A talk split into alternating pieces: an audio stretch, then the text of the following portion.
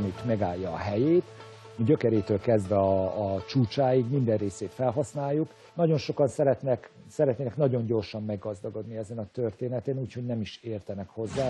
Ennek van hiszem társadalomig is nagyon nagy hatás, amikor ráneveljük, ráébresztjük arra, hogy igenis, van képessége, csak mer, merjél lépni. Jó napot kívánok, Hübséva vagyok, és önök a Siker vállalkozói magazinműsort nézik. Nagy bajban van a civilizációnk, amelyben élünk. Az óriási túltermelés és a mindent beszennyező fogyasztás olyan méretekben pusztítja környezetünket, hogy civilizációnk megszüntetésével fenyeget. Sinkovics Ede, a Budapest és Óbecse között ingázó képzőművész a leépülni nem tudó hulladékokból és szemétből műalkotásokat varázsol, amelyekkel civilizációnk önpusztítására hívja fel a figyelmet. Legújabban az ipari kender társítja a művészetekkel és az élet más formáival, építészettel, gyógyászattal, környezetvédelemmel, gasztronómiával. Ede e növény termesztésében, a vele való együttélésben lát olyan lehetőségeket, amelyek megváltoztathatnák az embernek a földhöz és a természethez való pazarló viszonyulását. Sinkovics Ede óbecsei ipari kenderműhelyében éppen egyik szobrán dolgozik. A préselt kenderkócból megformált pisilő kisfiú alakzatú lámpás alapzatát erősíti. Edinek nem ez az egyedüli kenderből készült műalkotása, lámpaernyőket, melszobrokat csinált már a növényrostjaiból. Az a lényeg, hogy ne unalmas projekteket csináljunk, hanem mindig valami újabbat, és hát itt a szobrászat területén természetesen manapság már mindenféle történik. Megkaptam a megboldogult szomszédomtól a, a pisilő kisfiú betonformát, amiből ő öntögette a betonkerítésre a szobrokat, és akkor csináltam belőle egy ilyet biológiai lebomló ragasztóval, és hát ez a pisilő kisfiú most a védjegyünk a standoknál. A topolyai születésű Sinkovics Ede 20 éves koráig Milesevon élt. Az állatorvosi technikum elvégzése után 1991 nyarán Magyarországra költözött, ahol a képzőművészeti főiskola festőszakán diplomázott. Újrahasznosítási tematikájú művészeti workshopjaival, installációival vált ismerté. Évek óta magyar-amerikai származású Brendartot a célirányos szem szemétfeldolgozást és az upcyclingot, a művészeti formává alakított szemetet művelő Tom Sakival, az amerikai New Jersey központú TerraCycle alapítójával működik együtt. Közös munkájuk egy cigarettacsikkekből készült installációval indult. Ede műanyag flakonokkal az utcákon és az óceánokban felhalmozott hulladékkal készíti alkotásait azzal a céllal, hogy felhívja a figyelmet fogyasztói szokásaink pusztító erejére. Az idei budapesti októberben megtartott Art Moments Fesztiválra tízezer újrahasznosított sörös és üdítő alumínium dobozból embernagyságú sakk installációt készített az ő vezényletével fiatal képzőművészek egy nemzetközi csoportja ki kell menni a komfortzónába, tehát nem csak a hipermarketig vagy a, vagy a shopping mallig elmenni és bevásárolni, és utána letudtuk a napot, mindent elintéztünk, ahogy kellett, tehát nyugodt lelkiismerettel hajtjuk fejünket a párnára. De sajnos nem így van, tehát sokkal jobban kéne aktivizálni magunkat, tehát környezetvédelmi téren, fenntarthatóság területén, energetika, biotáplálkozás, meg mindezek az ügyek, mert világon túltermelés van mindenből. Dobáljuk el a dolgokat, nem kellene. Ede azt mondja, Budapesten mindig is hiányzott neki a természettel való együttlélegzés, olyan rendszer megalkotása, ahol az energia és az emberi munkaerő, valamint a hulladék összhangban van egymással. Ezért Becsén egy régi csirkefarm bérlésével egyfajta ökoszisztémát, agrárműtermet alakított ki, amelyben az ipari kender a természetes alapanyag, és jól megfontolt, energiatakarékos, önfenntartó rendszert igyekszik köré építeni. A növény tulajdonságaival és természetével a művészetek terén ismerkedett meg, és ezt az élet más szféráira is igyekszik kiterjeszteni. Nagyon sok dolgot meg lehetne vele oldani, tehát talajtisztítást, humusz, humuszos talajoknak a gyógyítását, mert itt mondom, itt a földdel is kapcsolatban vagyunk most, tehát nem csak növényt termesztünk a földön, hanem eleve a földet, hogy hogy fogjuk kezelni, tehát minél kevesebb beavatkozással, nem szántani, meg ilyen dolgokat csinálni, minél fenntarthatóbb legyen, és, és minél vissza, visszatérni ahhoz, hogy egészséges talajban egészséges növényt kapsz. Ede egy egész filozófiát épített a kender köré. A löketet ehhez az adta, hogy néhány évvel ezelőtt Amerikában egy vasúti szerencsétlenség folytán megsérült a jobb keze, és emiatt művészeti alkotó tevékenysége kérdésessé vált. Más önfenntartó, energiatakarékos és környezetbarát jövedelemforrás után kezdett kutatni. Mivel kenderből készített már szobrokat, kis plastikákat, úgy gondolta, más ipari formában is fel tudja majd használni, és kísérletezés céljából a családi birtokon két hektáron kendert kezdett termeszteni. Ennek már három éve. Madzaggal, kóccal mindig így kapcsolatban voltam, apám műhelyén keresztül,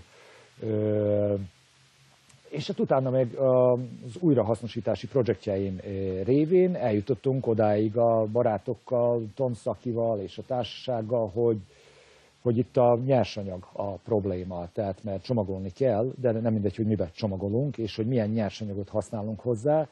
És hát kutatásaim során jutottam a kenderhez, mindenütt megállja a helyét, gyökerétől kezdve a, a csúcsáig minden részét felhasználjuk, kiváló talajjavító, talajtakarító.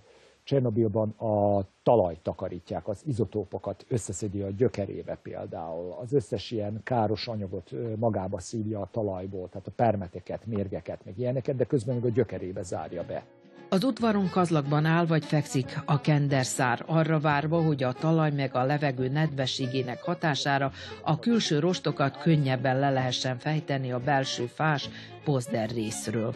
Régebben ezt áztatókban oldották meg, viszont az EU-ban most már nem engedik az áztatóknak a, a működtetését, mert hogy amikor kiengedték a vizet, halak, ilyen komoly halpusztulás volt mindenütt, tehát nagyon erős a története, viszont biogázként fel, ha, lehet hasznosítani azt a részét is. Vajdaságban valamikor nagyon erős volt a kenderipar. A második világháború előtt 72 kendergyár működött a térségünkben. Mára megszűntek létezni, pedig a kender az egyik legerősebb növényi rost. Már az ókori Kínában papírgyártásához használták, kötelet csinált bele az ősember is de mondom ugyanakkor, tehát gyógyászati használata is volt már Kínában, arról is vannak feljegyzések, e, és hát utána a textilipar felvette ezt a történetet, mert hogy antibakteriális mindkét része, a pozder is, meg a rost is, és kiváló olyan szempontból, tehát hogyha valakinek bőrbetegsége van, vagy valami hasonló, tehát kender ruhákban jár, meg fog gyógyulni tőle. A növény belső fás részét régen fűtésre használták, vagy kiváló nedvességelszívó képessége miatt a jószág alá alomnak. De a mezőgazdaságban növények betakarására is alkalmas, hiszen a földbeásva 8 hét alatt komposztálódik. A növény külső rostos részéből pedig kötelet, madzagot és ponyvát készítettek, rendkívül erős szerkezete miatt. Mintegy 400 bejegyzett termék állítható elő kenderből, mondja Ede óriási területet manapság a gyógyászati része foglal el, óriási CBD és THC expanzió van a világban, ami fantasztikus dolog szerintem, mert egy rendkívüli növény, tehát és nagyon sokat segít embereken. Építkezésre nagyon jó a pozder része, a kócból szigetelő paneleket csinálnak. Nagyszerű benne az, hogy egy hektárról három és fél hónap alatt körülbelül 30 tonna szabad széndiokszidot bezár magába. De azt mondja, már jelentkeztek nála organikus építészek, akiknek a sárházakhoz, meg szalmaházakhoz kell a kenderkóc. Ezért egy tiloló és egy gyapjúfésülőgépet állítottak fel a bátyjával, Csabával a műhelyükben. Itt kísérleteznek a kenderszálak előállításának módjával roncstelepen találtunk hengereket, és akkor minden ilyen, ilyen asztal végről lett összerakva, úgyhogy ki kellett tanulmányozni bátyámnak is előtte ezeket a gépeket, hogy működnek, mint működnek. Itt bent látható, ahol é, majd, hogy nem érintkeznek ezek a hengerek, ide megy be a szár közé, és töri a szárat. Nagyon ellenálló, erős növény a kender, úgyhogy kárt nem csinál benne, és puhítja is a rostjait. És megtörténik a csoda. A szívós növényből finom rostok keletkeznek, amiket egy régi, majd 200 éves gyapjúfésülőn enged át a két fivér. Ez finomabbá, habosabbá teszi a szálakat, és kitisztítja belőlük a maradék pozdert. De azt mondja, elsősorban szobrászbarátai érdeklődnek a finom kóc iránt, szoborerősítőnek. Ötször erősebb, mint az acél, és természetes anyagként sokkal hajlékonyabb is. Csodás matéria. Ja, és az előbb még szárban volt, és sikerült egy házigéppel, meg egy gyapjúgéppel megoldani az egészet kiváló matracokba is. De már egy újabb kender termék a szösz gyártásán gondolkodik, amihez újabb gép kell majd. Szösz az a legkisebb része a kendernek, és a szözből tudnék majd ilyen paplanszerűségeket csinálni. A gyapjuk által úgy összerakja a végén. Mi a szösz? Hát ez, ez például a szösz kategória már. Tehát ez ilyen. A rostok szívósága miatt a kender kiváló építő, szigetelő és csomagoló anyag is lehet kompozitok formájában. A műanyag sztiroporral ellentétben környezetbarát is egyben. Ledaráltuk az egész kenderszárat, és ráengedtük a laskagombának a spóráját. Na most a spórának a micélium az teljesen átnövi az egész szerkezetét, és ezáltal egy komoly kötést biztosít nála. Csomagolásként lehet berakni bármilyen technikai dolgokhoz, és az ember nem egy nikecelt adott neki, ami ezer év után sem bomlik le, hanem trágyát, kidobja a kertbe és komposztálódik. Rizselve és keményítő alapanyagú ragasztóval fakeménységű lemezeket lehet kapni a kenderkócból. Római cementtel keverve pedig fantasztikus szilárdságú, környezetbarát betont eredményez ez? Tökéletes szigetelő anyag is, tehát nem kell már rá szigetelés. 17%-nyi vizet beszív, felesleges nedvességet beszívja az adott helységből, és amennyiben száraz a levegő, akkor vissza is engedi azt. A kender magja pedig kiváló élelem, magas a protein, a B-vitamin, valamint a vas, magnézium és foszfát tartalma, úgyhogy superfoodnak kiáltották ki Amerikában. Most már van kenderlisztünk, kenderprotein lisztünk, amely egy kiváló alapanyag sütéshez, főzéshez, ugyanakkor van hidegen sajtolt kendermagolajunk, ami egy kiváló salátaolaj, és a szakácsunk ő már készített apró termékeket is. Ez sós és kettő-három ilyen egy egész délutára elég körülbelül energiával, proteinnel, rostokkal mindennel ellát. Ede bátyja Csaba géplakatos lévén műszaki szempontból támasza volt az elmúlt három évben öccsének. Gépkocsiknál a fő konzolt, tehát a műszerfalat kenderről csinálják. A Boeing ráállt már, hogy a repülő hordozó anyagjait a Boeingnál már kender szálból van megcsinálva. Tehát egy olyan rugalmas anyag, ami talán az alumíniumtól is jobb, sokkal jobb, meg ne beszéljünk az acélról. Sokan azt mondják, hát kender, hát én ezt nem is kóstolom meg, hát ez úgy néznek rám, mint a béregre, tehát nem ismerik az anyagot. A Sinkovics fivérek egyelőre még mindig a kendernövény kiaknázásának a lehetőségeit mérik fel. Ötleteikhez befektetőket keresnek. Az elmúlt két évben kis mértékben értékesítettek magot és teát. Piatot azonban elsősorban az EU-ban és Kanadában látnak. Munkájukat megnehezítik a szigorú termesztési szabályok, hiszen a növény alfaja, az indiai kender vagy kanabisz hivatalosan kábítószernek minősül. Nem termeltünk olyan óriási területen, a két hektár volt az, az az évi átlagunk, amiből kaptunk annyi anyagot, amivel tudunk dolgozni, kipróbálni, betesztelni de, de mondom, hogy megint csak hosszú távon gondolkodom, és hosszú távon látom benne az anyagi megoldást is a mindennapi problémákra. Sinkovicsék meg vannak győződve arról, hogy a kendertermesztéssel az építőiparban, a gyógyászatban vagy az egészséges táplálkozásban megtalálják helyüket és számításukat. De ezen kívül is sok minden történhet még, hiszen a kender nem is olyan régen az ipari növények között az élen járt a vajdaságban fordulhat a kocka és újra vezető helyet tölthet be, hiszen felhasználását illetően végtelen lehetőségeket kínál.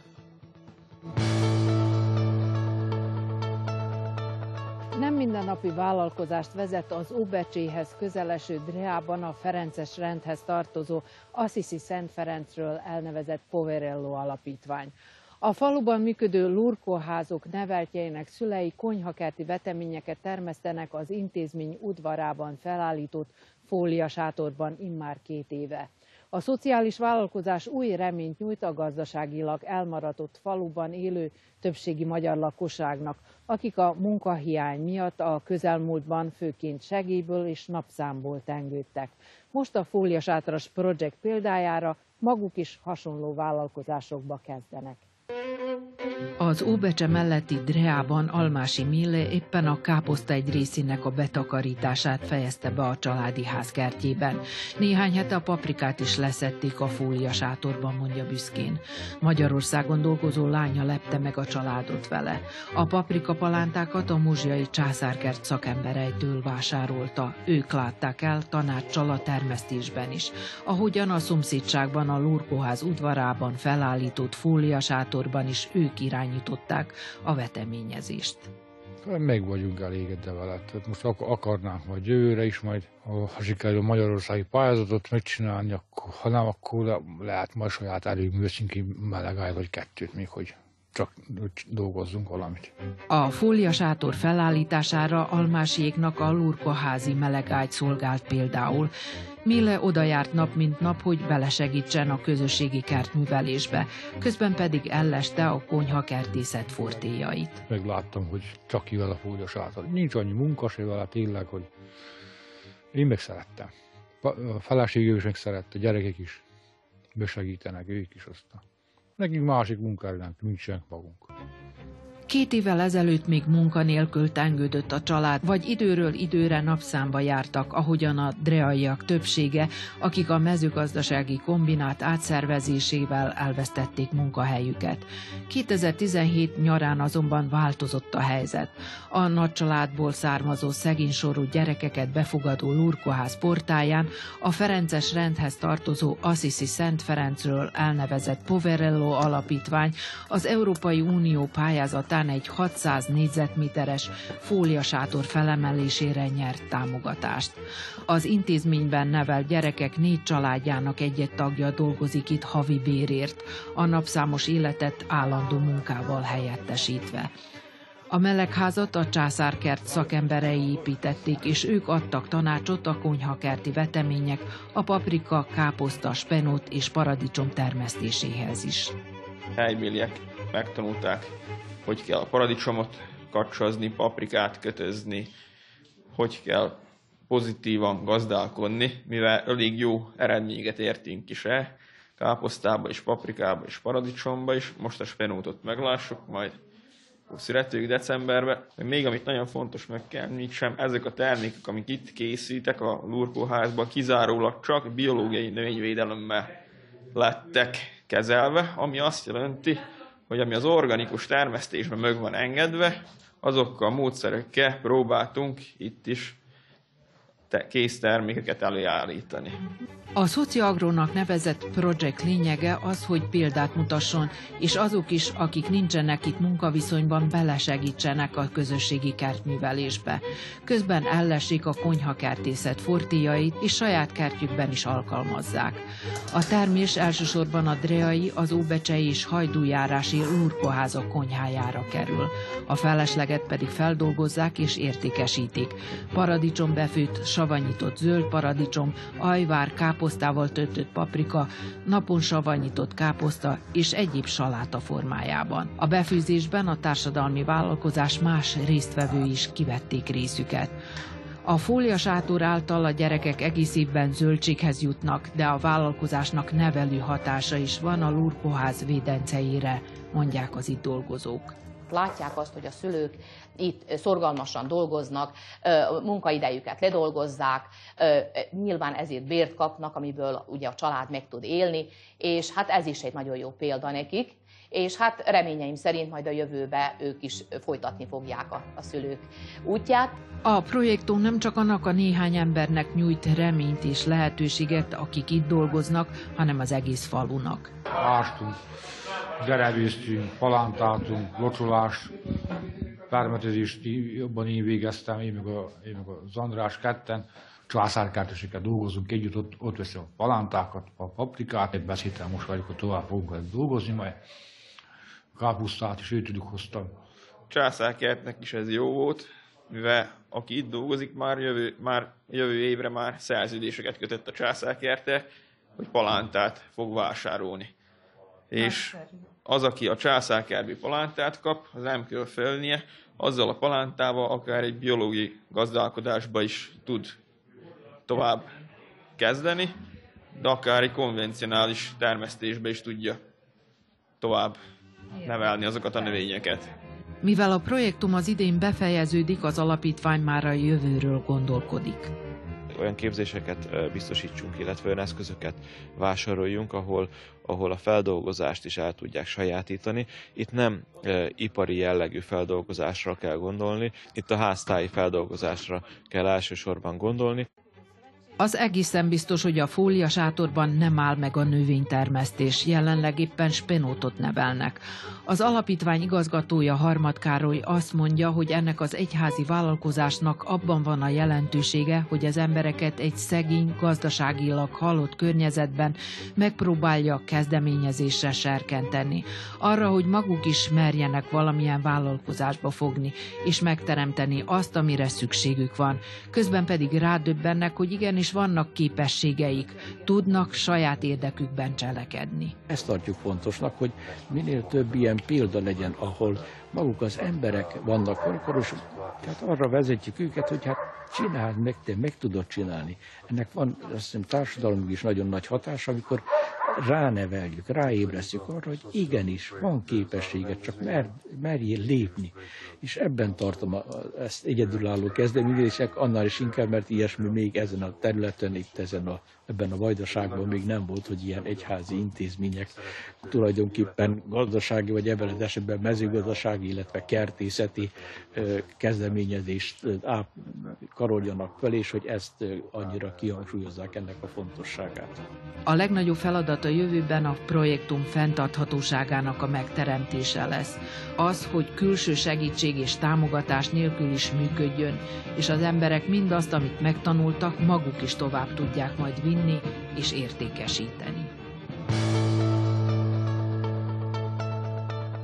A világ kezdete óta a nők arra törekszenek, hogy szépek és kívánatosak legyenek. A szépségipar az a gazdasági ágazat, amely a történelem folyamán sosem került válságba, és mindig szolid jövedelmet biztosított a benne dolgozóknak. Ez bátorított fel két fiatal óbecsei hölgyet arra, hogy az ágazatban a szülőföldön próbáljanak vállalkozóként boldogulni, annak ellenére, hogy a korosztályuk többsége a jobb megélhetés reményében külföldre távozik. Az Óbecsei Bezeg Nikolett Magyarországon tanult holisztikus kozmetikát, ami testet, lelket egyaránt ápol.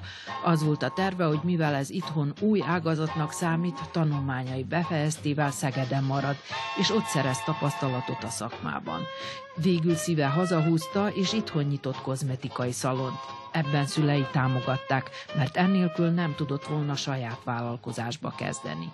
A gyermekkorom óta tudom, hogy a szépségi parban fogok elhelyezkedni, mert ugye már akkor is a családtagjaimat előszeretettel sminkeltem. Amikor két évvel ezelőtt a szalont megnyitotta, ismerősei közül sokan rossz ötletnek tartották, hogy az általános pénztelenségben itthon kezd vállalkozásba. Tévedtek, mondja Nikolett, hiszen mára már akkora az állandó kuncsaft köre, hogy nehezen tudna újabbakat vállalni. De ehhez időre, sok munkára és alázatra volt szükség. A nők és főként a fiatal hölgyek nagy jelentőséget tulajdonítanak a szépítkezésnek, anyagi gondjaik ellenére is. Körömépítéssel foglalkozom, arcközeléseket csinálok, de a fő szolgáltatásom a szempila építés. Amikor ugye eljön a vendég, akkor először megvizsgáljuk a szemét, hogy milyen formája van, valamint hogy a saját szempilái milyenek, ettől függ, hogy hány darabot tehetünk rá, és hogy milyen vastagságúak. Nikolett nagy hangsúlyt fektet a továbbképzésre, és ezért itthon is Magyarországon is különböző tanfolyamokra jár. A kozmetikai szerek és eszközök egy részét Magyarországon szerzi be. Azt mondja, a közép és idősebb korosztályú hölgyek az arckezelést igénylik inkább, a fiatal lányok pedig műszempilla építésre járnak. Szerintem sokkal jobban érzi magát az ember belülről, hogyha kívülről rendben van. És a Nikihez szoktam jönni három hetente, Pétervári Renáta néhány évvel ezelőtt kisegítőként dolgozott egy kozmetikai szalonban Óbecsén. Miután a szalon tulajdonosa külföldre költözött hosszas mérlegelés után, úgy döntött, kibérli a szalont. Nagy befektetésre nem volt szükség, hiszen a felszerelésből szinte minden megvolt már, mondja Renáta. A sminkes asztalt pedig az asztalos édesapja készítette. Renáta sok fiatal ismerősével ellentétben azért döntött úgy, hogy itthon próbál boldogulni, mert szerint ezzel a szakmával mindenütt lehet érvényesülni. Kiskorom óta már érdekel a sminkelés. Hat évesen kezdtem el táncolni, és ott már egymást kezdtük el sminkelgetni, és nagyon örültem, amikor a a többiek megengedték, hogy kisminkeljem őket, akkor sokkal erősebb sminkeket használtunk, hogy ugye a színpadon is látszódjon. Nagyon sokat tanultam anyukámtól is, ami a sminkelést illeti, mert ő is nagyon szerette magát sminkelni, mái napig még sminkeli magát. És így az évek múltak, és az egyetem negyedik évében jött az a gondolat, hogy elmennék talán egy smink tanfolyamat is befejezni, hogy megtanuljam az alapokat, és valójában ez hobbiként indult, és kicsit nagyobbra nőtte már ki magát, Mostan, mostanság ezzel is foglalkozom. Tanítok is, egy általános iskolában földrajzot, tehát nagyon szeretem a földrajzot is, tanárként is. Talán a sminkel is áll a szívemhez a legközelebb, és azért is kezdtem el komolyabban ezzel foglalkozni. Renáta azt mondja, Szerbiában a fizetésekhez képest túl nagyok az adók és járulékok. Bár két munkája is van, sokat kell dolgoznia ahhoz, hogy a kötelezettségeit ki tudja fizetni, és végül maradjon is valami. A téli hónapokban kevesebb a munka, és ilyenkor a kiadásokat nehezen tudja fedezni. Mégsem adja fel, mondja, mivel a leghőbb vágya saját szalont nyitni. Nagyon sok smink elérhető az utóbbi években itt nálunk Szerbiában is, Előző években viszont nem is tudtuk őket beszerezni, tehát külföldről kellett különféle sminktermékeket beszereznünk. A smink stílusa is változott, különféle smink technikák évről évre változnak, újabb jön divatba. Ezzel próbálunk mi sminkesek valamilyen módon lépést tartani. Értékelik is a hölgyek. Nagyon sokan vagyunk, akik egész nap dolgoznak, és ez a mi kis sikerélményünk, illetve a mi jutalmunk, az e, fizetségünk tulajdonképpen az egész napos munkáért. A fiatal lányok többségét vonza a szakma, viszont fogalmuk sincs arról, hogy mekkora önfeláldozással jár, hiszen a konkurencia óriási. Ennek ellenére munka van bőven, mondják a szakmában dolgozók, hiszen a médiák szinte kizárólag csak egy ideális világot ábrázolnak a közösségi média nagyon nagy nyomást, illetve hatást gyakorol a fiatalokra, középkorúakra egyaránt, mert mindenhol a tökéletességet látjuk, így hát mi is a tökéletességre törekszünk.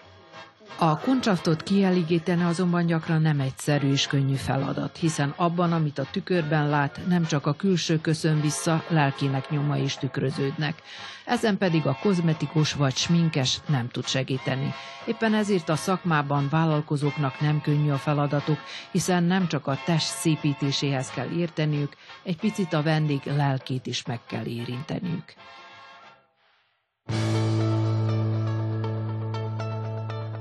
Műsorunk végéhez értünk. A legközelebb már az új esztendőben, január második szombatján, az esti híradó után 19 óra 30 perckor találkozunk. Várom Önöket, viszontlátásra!